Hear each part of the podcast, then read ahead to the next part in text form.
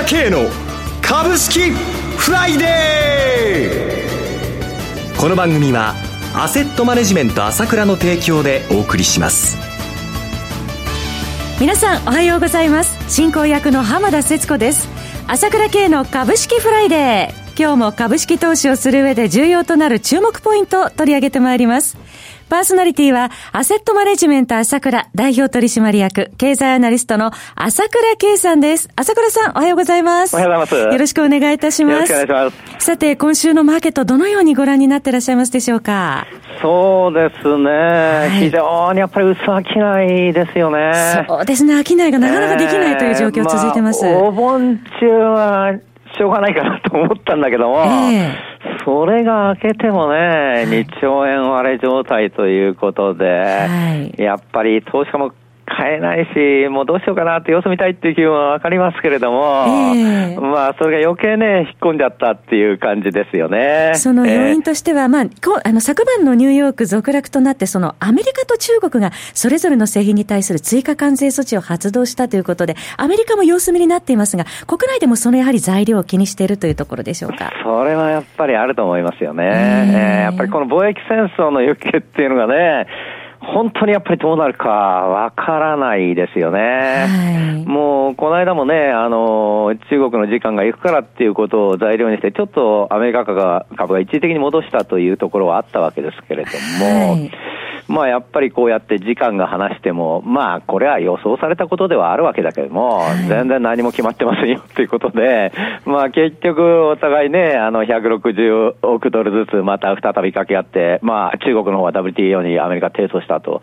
いうことで、まあ、先がね、どこが落としどころがあるのかなというところは見えないということなんですが、一方、これだけこういう風になっていても、まあそれで今日アメリカ株は若干気持ち下がったものの、でも S&P なんか 4ポイント安でしょ、おととい1ポイント安でしょ、はい、その前は一旦高値取ったわけですよ、史上最高値、過去最高値ですもんね、ビクともしてませんよ、はい、堅調ですよね、まあ、アメリカ株はびくともしてない。だから余計トランプさんは強気でね、はい、アメリカ経済大丈夫だからっていうんで攻めろっていうことで中国どんどん思いっきり攻めてるわけですけれども、はい、ね、中国株は下がってやっぱり苦悩してるのは分かりますからね、いわば狙い通りということでやっているわけですけれども、はい、まあこの中でやっぱりアメリカ株は堅調、はい、中国株、新興国はダメで、その真ん中にいるのが日本とか欧州の株、はい、この構図はちょっと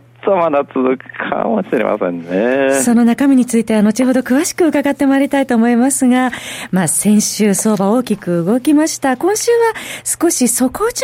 のような動きも日本株見受けられるんですけれども、もうすぐ8月も終わりに近づいてまいります。この秋一体どのような動きになるのか気になるところですが、そうですね、やっぱり秋っていうのはね、荒れる季節ですからね、いつもね大きくですよね、それでこういう風に、まあ、トルコリラの暴落から端を発してね、はい、新興国でこんなことになっちゃってね、日本株ももう空売りやられて、いや行ったり荒れてますからね、はい、参加者が薄いところでいろいろやられてますんでね、まあいいように動かされてると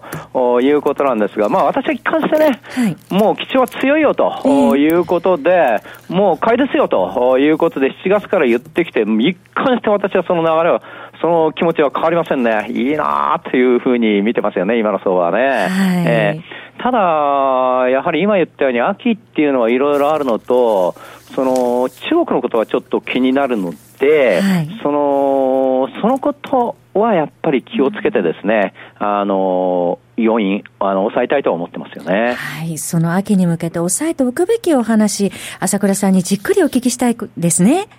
そうなんですよね、これに関してはもう話したいことがね、いっぱいあるんですけれども、はい、まあこういうふうにうねってますからね、世界の市場がですね、で9月8日の土曜日に大手町でセミナーやりますので、これぜひ聞いてもらいたいですね、はい、もう朝倉さんのセミナーはですね、もうラジオで皆さんも十分ご存知かと思いますけれども、エネルギーいっぱいでいらっしゃるので、やはり生で朝倉さんのお話改めて伺うと違いますよね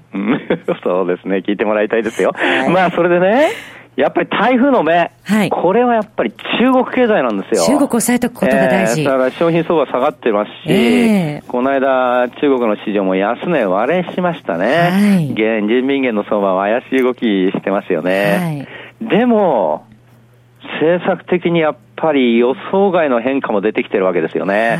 はい、この辺のことも含めてですね、じっくりトルコとか新興国よりもその親玉の中国、はい、これをねやっぱり話したいですよね、はい、それから直近の情報については、一昨日その月刊朝倉 CD9 月号ですか、はい、これで70分たっぷり話しましたから現状のことがよくわかると思います、はい、これも聞いてもらいたいですよ ね。もちろん前回の CD で銘柄いろいろ私も言って、はい、それみんないい具合なんですけれども、今度また当たり屋の長谷川慎一の銘柄もありますから、はい、その辺のところも含めて、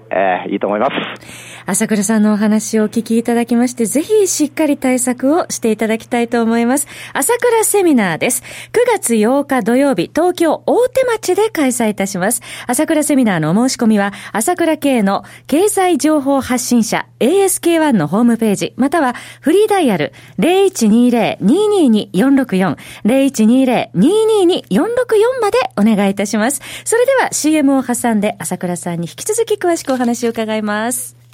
鋭い分析力で注目を集める経済予測のプロ、朝倉慶。日々のマーケット情勢や株式情報、個別銘柄の解説を、朝倉本人が平日16時、メールでおよそ7分の音声を無料で配信中。株の判断に迷ったら朝倉慶。詳しくは、アセットマネジメント朝倉のウェブサイトへ。本日の市況解説無料メールマガジンにご登録ください。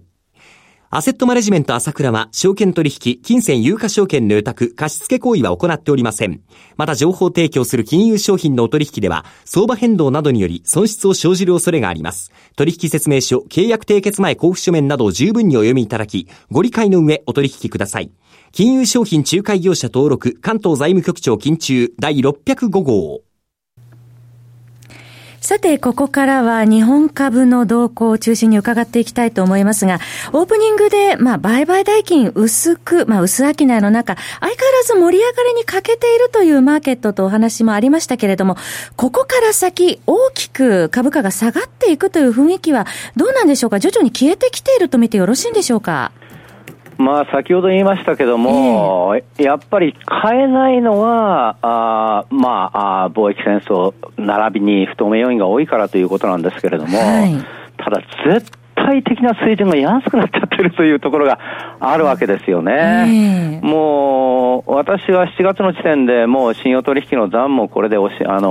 値の期日も過ぎましたし、いいですよということをお話ししてから一旦ボーンと上がったわけですよね、その後また下がっちゃって、安値割れてるものと割れないものがあるんですけれども、チャート見るとこうわかりますけれども、完全に2番底だなという感じですよね、絶対水準がもう安いですから、でやっぱりね、相場が回復するためには高値の6ヶ月だからぴったしそこから上がるっていうにはならないわけ。それはそれで一旦底打ちなんだけれども、それから期間を置いて投資家の気持ちとか財政状況とかじわじわ良くなっていく中で相場が上がってくるわけなんだけども、そういう傾向がはっきりこれからしてくるなという感じがしてますよね。で、今の相場なんですけど、先ほど言ったと私も何回かお話してますけど、中身がないんですよね。買ってないから様子見なので、でそこでいつも言ってるけど、動かされてるのは本当にヘッジファンドはじめですね、その先物もあるんだけれども、空売りでやられてるだけなんですよ。下げさせられてる。そう、空売りで下げました、買い戻して上げました、それだけと思っていいですよ。意外と単純と。それは極端かもしれませんけど、それ空売り比率見てる人はわかると思うんですけれども、空売り比率が上がった日、その日は下がる。空売り比率が下がった日、その日は上がる。これが 100% なんですよ。今週に限って言えば、火、水、木と上昇してまいりましたね、日経平均株価。そうなんですね、これ具体的に言うとですね、空売り比率が 42.9、42.3、41.5 と、気持ち減ってるでしょ。そうですね、0. 何コンマずつ減ってるでしょ、その分3日続伸なんですよ。ところが先週のお盆の時みたいにですね、5% 以上 48% から 43% がめちゃくちゃ動くと、はい、500円とか400円とか300円とか上下するわけですよ。ちょうど8月10日13日のあたりですね。そうです。あの時300円下がって450円下がってまた500円近く上がったでしょ。そうですね。あの時は空売り比率の差がものすごく 4,5% 近く毎日出てたという日なんですね、はい、要するに薄商いでみんなが何にも手が出ない、そこでヘッジファンドが空売りをすると、もともと売りもあんまないから下がる、だけど買い戻すと上がるって、それを繰り返されてるだけなので、本当に中身がない相場なんですよね、ある意味ね、はいはい。で、もう一つ私がお話ししたことは日銀のことですね。心配している方もいらっしゃるんじゃないかと思うんですけれども、これもほとんど心配する必要ないと思います。かつて日銀ね、2016年に、国債をね、80兆年間買うよって言ってから、はい、量から金利へということで、イールドカーブコントロールってことで、金利を 0% にやりますよっていうふうに変えてしまって、はい、年間80兆のコミットが、今は、名前だけで言ってるだけでね、50兆円ぐらいになっちゃってるんだけども、だけど、ずっとこの金利は同じようなところで、今回ちょっと動きましたけども、はい、とこにいるっていうのは、政策的には思い通りになってるわけですよ。ある意味ね。で、日銀は結局やっぱり株価は下げるということはもう許容しない姿勢ですから、はい、今回トピックスが 0.3% 下げても買わなかったんだけども、はい、0.4% 下げたらおそらく買うと思うんですよね。要するに、それで下げればまだ買うという程度だと思います。年間6兆円っていうコミットしましたけど、これは少なくなる可能性はあるんだけれども、はい、それは、株式市場がずっと続けている間にじわじわじわじわ効いて上に行く流れになってきたんで、ちょうどいいんですよ。少しぐらいは減らしても、その代わりちゃんと下に行ったら下支えするよというね、そのやり方はそのまま続いていると思ってるから、心配する必要はありません。下がればまた買う、下がれば買いますってやりますって、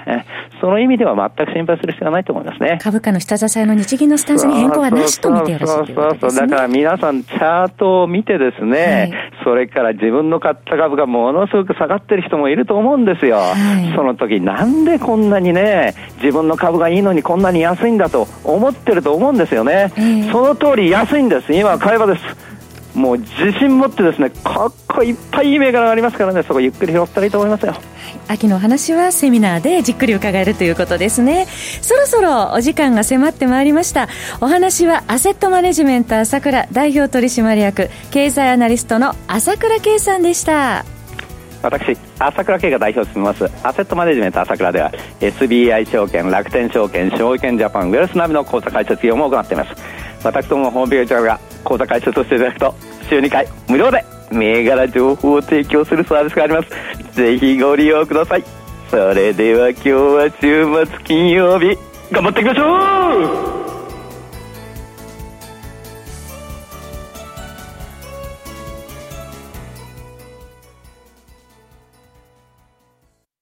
この番組はアセットマネジメント朝倉の提供でお送りしました。最終的な投資判断は皆様ご自身でなさってください。